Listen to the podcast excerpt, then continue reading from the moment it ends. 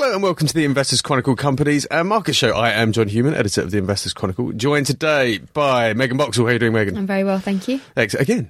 Was yeah, you were here last Yes, week, weren't you? was. Oh, time, time is time is weird at the I moment. It's the clocks, isn't it? One right? hour, it really throws you off. well, it, it does, in fact. Um, we'll come back to that. And uh, James Norrington, how are you doing, James? I'm very well, thank you. Excellent. And you have written our tremendous cover feature this week on the fangs. And uh, it's very timely indeed. Mm, very timely. The reason I mention clocks is because we are recording a day early because of Easter and an hour later because of uh, daylight savings. Is it an hour later? But an hour earlier because it's one o'clock, not two o'clock. Oh, God, it does my brain in. This is called sleep desynchronosis And it apparently has an effect on stock markets. Really? That's interesting. Indeed, motor accidents increase when clocks change.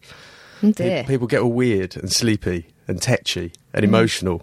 And uh, seriously, academically recorded phenomenon in relation to the stock markets. And the advice is just don't bother doing anything for the day after the clocks change. That's really interesting. Indeed, Wow. indeed it is. Indeed it Okay. is. So we're all kind of struggling through a busy week, uh, a shortened week, and, and suffering from clock changes, uh, and also uh, getting rather rather antsy at the state of the markets. And we'll, we'll be joined by Simon Thompson shortly. He's going to talk about some of his updates. But let's let's just crack straight in to the cover feature, which is uh, Fear the Fangs. We've talked about the Fangs quite a lot recently. Uh, there's been a lot going on, particularly around Facebook and the uh, Cambridge Analytica scandal.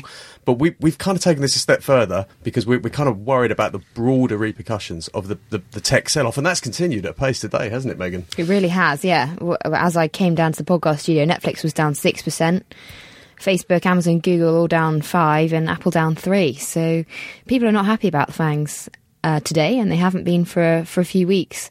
And yeah, that's what we, we explored in the in the feature this week, um, whether or not that sell-off can have wider implications on the whole market. So, so let's talk about the, the kind of broader environment for FANGs. Just going quickly over again the, the kind of regulatory backdrop that's raising the concerns about what the future has in store for these companies. Yeah, so it's an argument that isn't exactly new. People have been talking about the fact that these companies need to be regulated for a long time. Um, last year, the Yale Law Journal put out a review called the Amazon Antitrust Paradox, which was it was a really long piece about how Amazon needs to be needs to be regulated because it has managed to avoid current antitrust laws. It hasn't breached them, but it's just been able to grow at its current pace without really batting it at the eyelids of the regulators, and it's become an enormous company. And so, how has it done this? It's done it because its growth has been largely organic, so it hasn't. It It's really apart from Whole, Foods last year. It's refrained from any mega mergers. It's grown into new markets, into different verticals, um, and it's it's dominated those markets. But because it's done them sensibly and and not it, it's not like been sudden. We haven't. It's not like Amazon arrived yesterday via the creation of the merging of two huge companies. It's done it almost all on its own, and and the current antitrust laws they look after the consumer wallet rather than rather than what Amazon's doing, the market dominance. So it has avoided the the regulation that people are now saying it probably should have had a while ago. And and one, of- one of the reasons that, that you touch on in the in the feature, uh, and that is touched on in more detail in this report that you mentioned, is that in fact, for the from a consumer perspective, Amazon looks really good. It's it's you know offered lower prices in in, in many of the, the markets that it's uh, that it's entered. Yeah, exactly, and it, it's it has been good. Like everyone loves Amazon, everyone uses Amazon. Well, I don't love Amazon, but they use I it. was, yeah, but then I know your argument is in the music business and how Amazon has sort of completely battered that industry. It's now Well, in terms, in terms that of the, in terms of the retailing The of re- music, yeah. so the companies like HMV will, you know, our price, etc., no longer exist. Yeah. Mm. essentially, it's certainly not in the way that they used to. There is an HMV still in Chelmsford. Is there? Yeah, it's really good. I really like it, but it's a different company than the one. But it's you. true, isn't it? I went into a bookshop the other day um, on Cheapside. I haven't been into a bookshop for a while because I, I buy all my books on Amazon, and I had a really good time browsing through the books. And you think, oh, you haven't you haven't done this for a while because it is more unique now to find an actual physical store for, for books and music because Amazon has completely dominated that market. Now that they dominate it, there aren't really any competitors.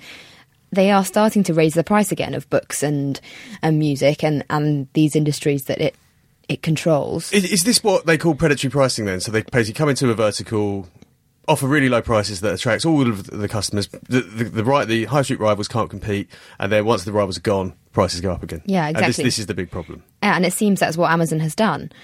Um, but that still isn't really breaching antitrust laws at the as they stand at the moment because com- consumers are still getting the best price from Amazon.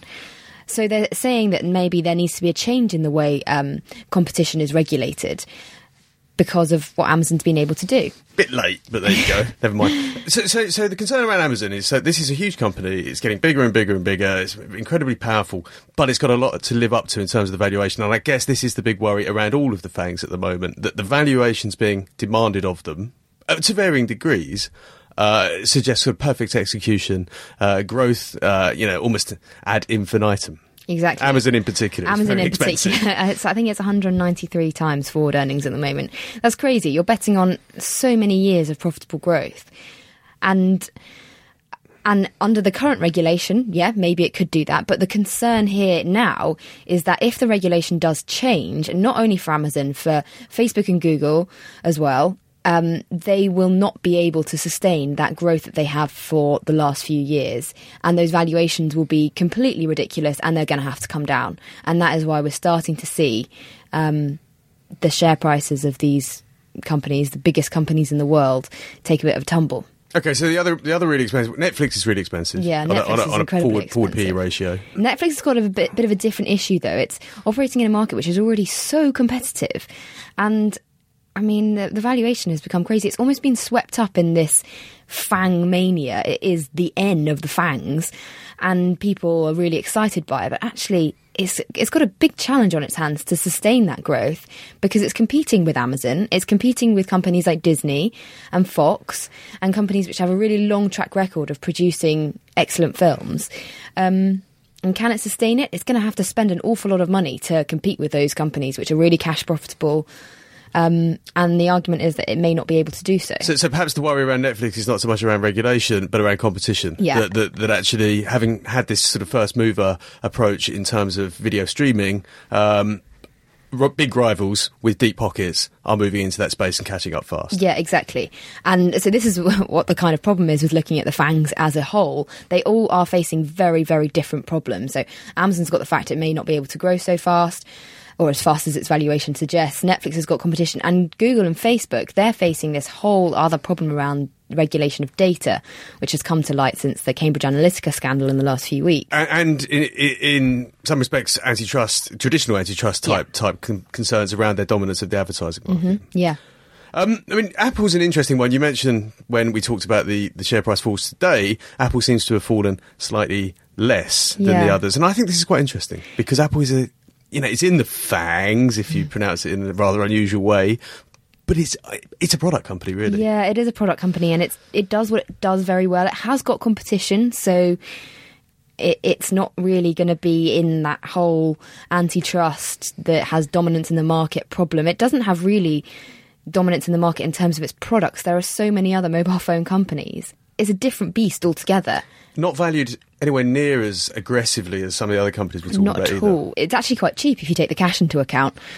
So maybe Apple won't be facing the same problems as the others will, but its problem is the tax. It it has managed to avoid paying taxes for a very long time, and that has Well, it has paid taxes, but perhaps not to the extent that some people would have liked it to, given, given its size and, and, and the amount of profit it makes. Yeah, exactly. So if there is a change in the tax laws, which we've already seen in the US, and it does end up having to pay a bit more into government wallets, then it might not be as profitable in the future as it has been. And again, that would have impact the valuation. Okay, so let's move on, which is why James is here. So this was a joint effort, this feature, and you've looked at the, the concerns around growth and valuation, Megan. So not everybody, not all investors will hold these companies. Certainly not in the UK, but many do, but certainly not all of them. James, we are worried that what's happening with the fangs can have some knock-on effects for the market as a whole. Well, it's particularly so anybody who holds an S and P 500 tracker um, is going to have a 12% uh, stake of that investment in the in the Fang stocks because that's the proportion by market cap that they make up of, of the S and P 500 index. The issue that we've examined in the feature is is to what extent active selling of, of Fang stocks could make passive investors, which you know, if, if the S and P 500 index is dragged down as a as a sell off of these large companies will do, if it could make passive investors exit the market via their ETFs, and uh, and then would would then that have a feedback loop in, in more selling of stocks and, and systemic risk for for the market. Do, do, you think investors really fully understand quite how much exposure they have to, to this, this very concentrated group of companies if they are in, indeed invested in, say, a US tracker? Well, people will know that Apple's the largest company in the world, and uh, and they will know that obviously they're investing in a market capitalized weighted index.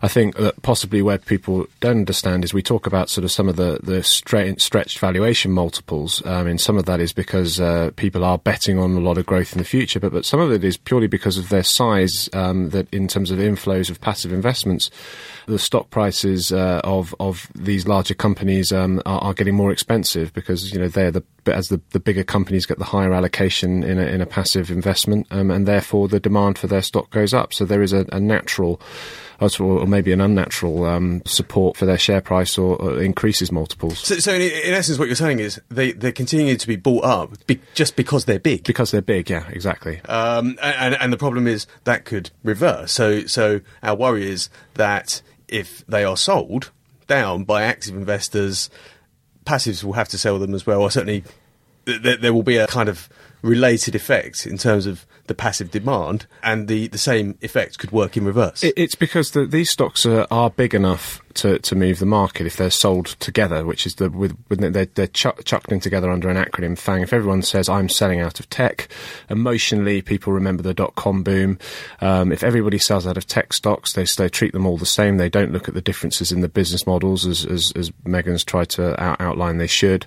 Um, then this will have an effect on markets, and then and the one thing that in passive investing in markets, people can hold markets the way they used to hold stocks, and they might sell out of markets. Now that the potential is a feedback loop, and that hasn't come to pass yet.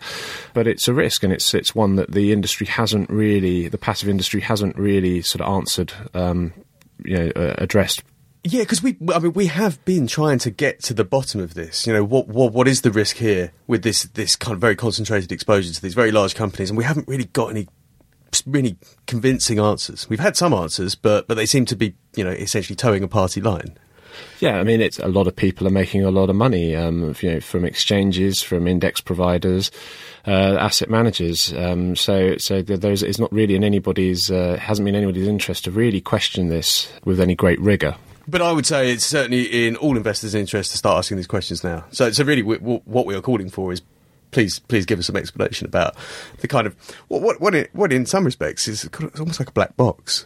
It is. I mean, the providers will rightly point to um, so ETF providers will rightly point to the fact that that a, the, a lot of the trading, the volumes that, that, go into ETFs are done on the secondary market in ETF shares. So it's only when uh, ETF shares are retired or new ETF shares are, are, created that there's underlying trading in the security. So on a day-to-day basis, it, you know, it can be overstated the effect it has on, on, on prices of it, on volatility of individual stocks, stock pricing. But what it does, undeniably, a lot of capital is tied up in the underlying funds now, and, and that will affect the free float uh, yeah. of what's available, and, and, that in turn will, will affect the demand to, to buy and sell shares, which which has an impact on their price so, in the long so, term. So we've got a figure here: the the combined market capitalisation of just the five Fang stocks is three trillion.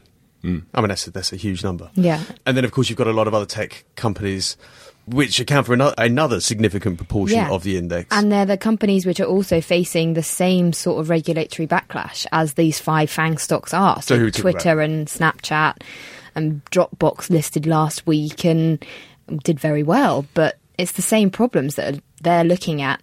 We need to be protecting people's data better. So, can these valuations be sustained?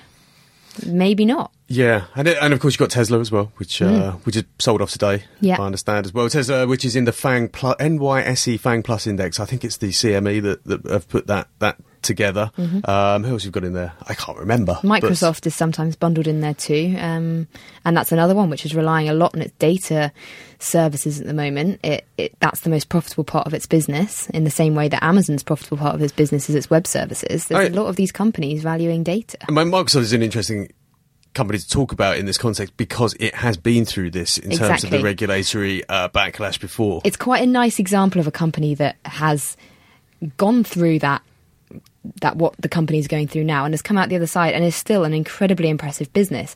So actually, there's the argument for if the market does fall or the the Fang market falls as a whole, there's an might be an opportunity for sensible stock pickers to to take the ones that they like out of those five Fang stocks or however many there are in the Fang Plus. Um, and for that, we do look at Apple and think, yeah, it's a slightly different company. It's a product business. It's it's a quality company. It makes a huge amount of cash. So maybe if the markets do start to tumble, Apple an opportunity to pick up Apple on the cheap would would be there. Indeed. So uh, we are fairly circumspect in how we're approaching this. And, yeah, but uh, it is definitely a worry. I mean, if you are going to be sensationalist, you could definitely make, make a big story out of this. I got very carried away writing this. James had to calm me down. It's it's it's, it's exciting. Yeah, it it's is. it's emotional, mm. especially on a Monday after the clocks have changed. okay, interesting. Let's quickly, Megan, talk about some of the results and news that that have cropped up this week. Not least today's news that Shire is on the end of a takeover approach. Yes, um, yeah, it's interesting. It's been, people have been talking about Shire being a takeover target for a long time because it has done very, very badly in the last few years. Share prices tanked. But Takeda, which is the Japanese company which has suggested it has been interested in Shire's assets, is a bit of a surprise. Takeda has avoided mega mergers. It's a very conservative company. It grows mainly through organic means. Um, Shire is the exact opposite to that. It made this massive takeover last year. It's still trying to integrate that. It's still trying to integrate takeovers it's done in the past. Yeah, it's Baxalta. Yeah, Baxalta was the one it made last year, and it spent $32 billion on it, and that's why investors are really worried because it had to take out a load of debt. The integration isn't going as smoothly as they expected. And uh, Shire is a bulk up through mega merger kind of company, and Takeda is not that. So people are saying don't get too excited about it because actually it looks like this deal may not come off, but, but the, the share price, are, the shares, yeah. people have got quite excited. It was up about twenty percent. Uh, someone's tried to buy a share before, haven't they? It was uh, Ab- AbbVie a few years back. Yeah, and and uh, I think it came to nothing. It came to nothing. That was at a time where there were quite a lot of pharma mergers going on and and some came off and some didn't but it's the same sort of thing happening now i mean we've seen gsk this week buy the rest of its joint venture from novartis pfizer is trying to sell part of its business there's there's lots of m&a going on in big pharma at the moment and, and actually, I, I saw uh, an analysis of this this trend towards consolidation in pharmaceuticals as actually re- relating back to the tech, techies as well. Amazon is getting involved in healthcare, mm. and, and, people are suggesting that, that, this this is some something to do with this wave of consolidation we're now seeing. Yeah, so people are panicking about the Amazon effect because everyone always panics about the Amazon effect. But in healthcare, when it joined up with Warren Buffett and J.P. Morgan last year to provide potential healthcare services only to its own employers, but it was sort of seen as a platform that Amazon could eventually get into healthcare. There's been all sorts of speculation that companies need to stack up to to take on Amazon if it does ever make a big move into healthcare. CVS and Aetna, which are an insurance and a, um, a drugs delivery company in the US, they're in the process of merging as well it is it's all it's all comes back to Amazon. You're going to be busy doing the takeover page, which you look after as well as the podcasts. In uh, yeah. there has been quite a lot of activity coming through there. Mm, yes, so, there has. Extremely exciting. Extremely exciting. Let's uh, let's quick look at the results uh, before we go over to Simon Thompson. Uh, there's one in particular I wanted to talk about, which was YouGov, mm. um, which kind of nicely ties in the uh, the personal data angle that we've been discussing with Facebook.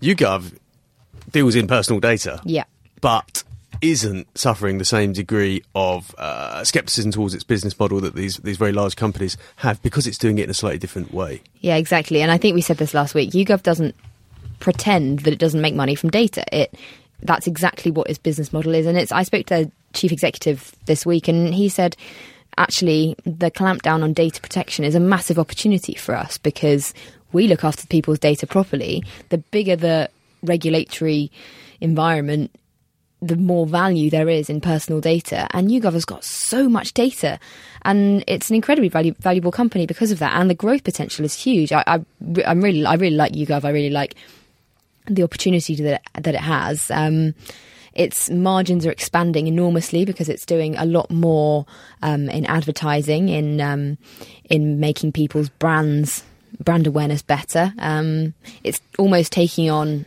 advertising agencies in that respect as well. It's uh, it's almost like a, a, new version of an ad agency. Well, the, I mean, you've written about those those recently. Some of the yeah, big, they're big, really struggling. They're struggling. Yeah. Yeah, and it is because companies like YouGov are just they're, they're better. They're they're more modern. Um, YouGov won a contract recently that used to be owned by Kantar, which is a WPP company, because YouGov's brand index, where it gets people to rate how how valuable they see different brands is a better model and it's got more data and it, it yeah it just provides customers with a better Can't service. believe can't believe no one's bought it yet.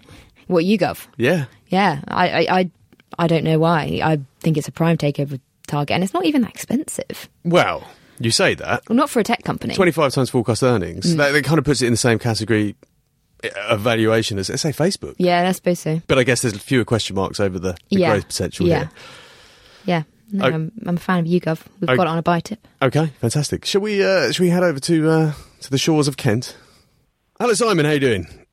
I, I'm doing well. Incredibly busy, like yourself, John. I've It- it- covered, um, I, I think, six results in the magazine this week. Working on another twelve for Tuesday and Wednesday next week. I've just come off the phone to two companies that um, I'm going to be writing up for Tuesday. Incredibly interesting companies. So that's that's something to look out for. But um, for for this week, um, there's there's two companies I'd like to focus on. Um, one of which is we've talked about this before, Satellite Solutions Worldwide, It's, um, satellite internet service provider. It's actually now the fourth largest independent one in the world. It's um, been building up with acquisitions, 18 bolt-on acquisitions in the last two and a half years. Cost about 33 million pounds cash for those. At acquisition, it brought in about 79,000 customers. Its customer base now is 100,000, so that gives you some idea of the organic growth. Last year, it generated like-for-like sales of just under 13%. Um, I grilled the directors, Andrew Walwyn, Chief Executive, and Frank Waters, uh, Finance Director, and uh, they're maintaining that growth into this year. Um, it's basically increased its cash profits. It quadrupled them last year, uh, 4.6 million cash profits, sales about 44 million pounds. But what's really interesting at the moment is that it's just signed this deal um, with a joint venture uh, with the European. Um, sorry, it's just signed a deal for a joint venture between Viasat, which is a 3.6 billion company, um, to basically roll out a retail consumer broadband business across Europe, and they've chosen Satellite Solutions Worldwide as their as their reseller to actually do this. Um, the company will uh, provide sales, installation, billing, customer care, and logistics, whereas the joint venture will cover all the marketing supports, um, network capacity, um, the equipment, which is you know 600 to 800 euros for the equipment alone. Um, and what this is going to enable Satellite Solutions Worldwide to do is actually grow much faster and into new markets that previously it would have been impossible to actually enter. It's already um, started up operations with this joint venture in Poland and Norway. It's about to roll out into Spain, and I've just been looking at Ofcom statistics for Spain.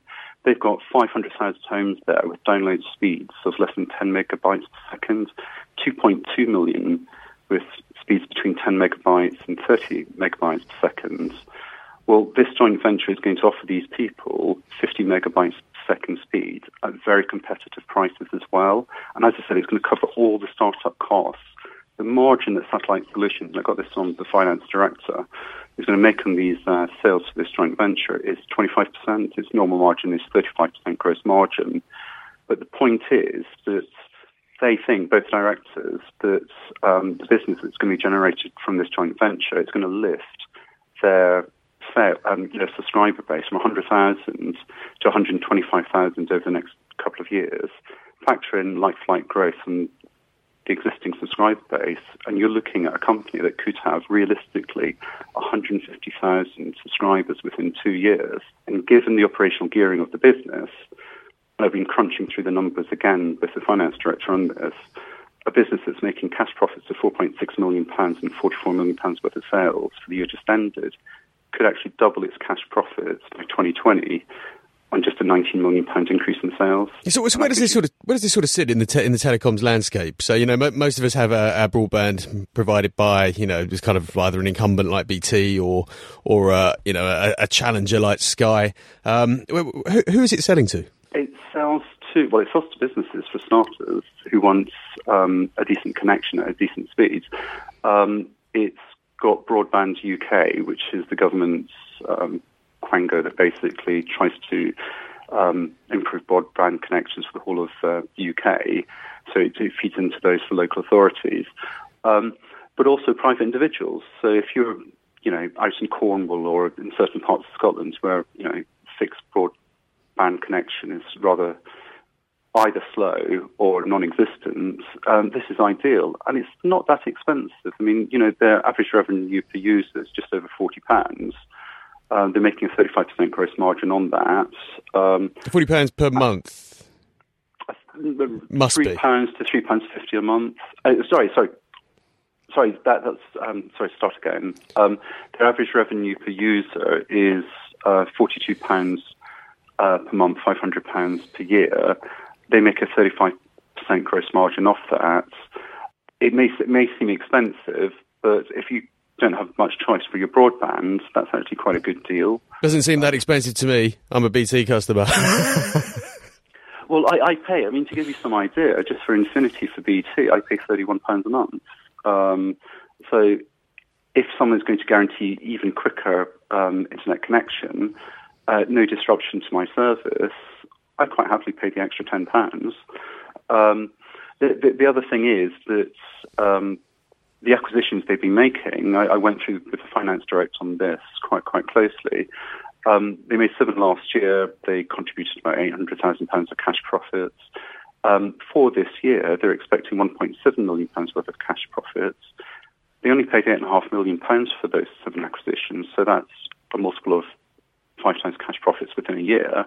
So they've actually got a decent track record of buying acquisitions well, taking costs out, moving customers over to their platform, which has actually has been tested to um, take on a million customers, by the way. So for the joint venture, there's there's no issues about capacity in terms of their billing systems. Um, but you can easily see how cash profits for this business can build up very, very quickly. And I mean, the directors were very positive. I put the readers in a couple of years ago, five and a half pence. The share price now is about eight and a half pence. Um, I feel an enterprise value to cash profit, cash profit multiple of ten times is fair. That suggests about thirty percent share price upside.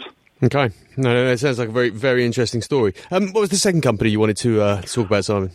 Um, I had Dr. Stephen Powell, Chief Executive of AIM Traded Cambridge Cognitions. We, we've talked about this one before. It's a company that's developed a suite of computer-based cognitive assessments to improve the understanding and diagnosis of psychological diseases like um, Alzheimer's, depression, schizophrenia.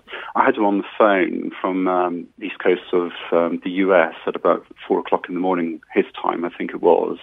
Um, it was well worth making the call. Um, two things about this. It, it, it reported a very small loss in the 2017 financial year. That was only because two contracts were delayed, pushed back into this year. Th- those contra- contracts were worth 2.3 million pounds. Well, the first thing is that the first one has just started. We had an announcement the day after the results. But the other thing is the sales pipeline, the sales order pipeline was up by about 58% year on year. And according to Dr. Powell, is worth a multiple of finnCap's current year revenue forecast of 7.9 million pounds. He says it's never ever been stronger than it is at the moment. And looking at how revenues are going to build this year, it did about 6.7 million sterling revenues in 2017. Well, it's got this collaboration with US-based Takeda Pharmaceuticals, under which it monitors and assesses um, cognitive function in patients with depression using an iWatch. Well, that collaboration generated sales of £590,000 out of that £6.7 million in 2017. And Dr. Can see it doubling year on year. No, abs- absolutely. I mean, it's a fascinating trend, the kind of tech-enabled delivery of uh, of healthcare and, and, and you know uh, drug development. So it's, it's certainly something that we've, we've touched on before. Uh, definitely be keeping an eye on that one. Um, thank you, Simon. I know you're incredibly busy, so uh, so I'll uh, I'll let you get back to the word processor, and uh, we'll speak again next week. Well, and you, you have a good weekend. Yeah, you too, Simon. Thank you very much. Okay, cheers. Okay, uh, so lots more in the magazine this week. Uh, we've only touched on a very, very small segment of it. Um, the secondary feature has been written by by Philip Bryland, um, and it's it's about measuring uh, portfolio performance. It's it's something that you know it seems obvious, but but but actually the techniques for doing it are often forgotten. So definitely worth a look there. Lots and lots of results. We're kind of winding down uh, a bit now, thank goodness, uh, as we go into Easter. But uh, s- still 13 pages of results there, and uh, probably an, a, a few more next week to come as well uh, before we before we can put our feet up, as it were. And lots of lots there that uh, both Simon and the company's team have uh, have covered. A stock screen from Algy Hall, a sector focus on the logistics space. Lots in the personal finance and funds section uh, that they'll be talking about on their podcast, which I think they record uh, tomorrow, given the, uh, the the short week. All the usual comment, including uh, a final look at the GKN takeover before that gets decided uh, tomorrow. I think the deadline is so after after the magazine has gone to press, but before uh, before it comes out. Usefully, um, we'll, we'll know what's happened there. The government has uh, staged a last minute intervention, but it's it's a fascinating story uh, that Paul Jackson has looked at in his No Free Lunch column. As I say, lots more in the news section uh, worth uh, worth a look at. And uh, yeah, thank you, James. Thank you, Megan. And of course, thank you, Simon. And we will be back again next week. Have a great Easter. In the meantime, pick up Fear the Fangs, available in all good news agents, or get on the website and subscribe. Speak soon.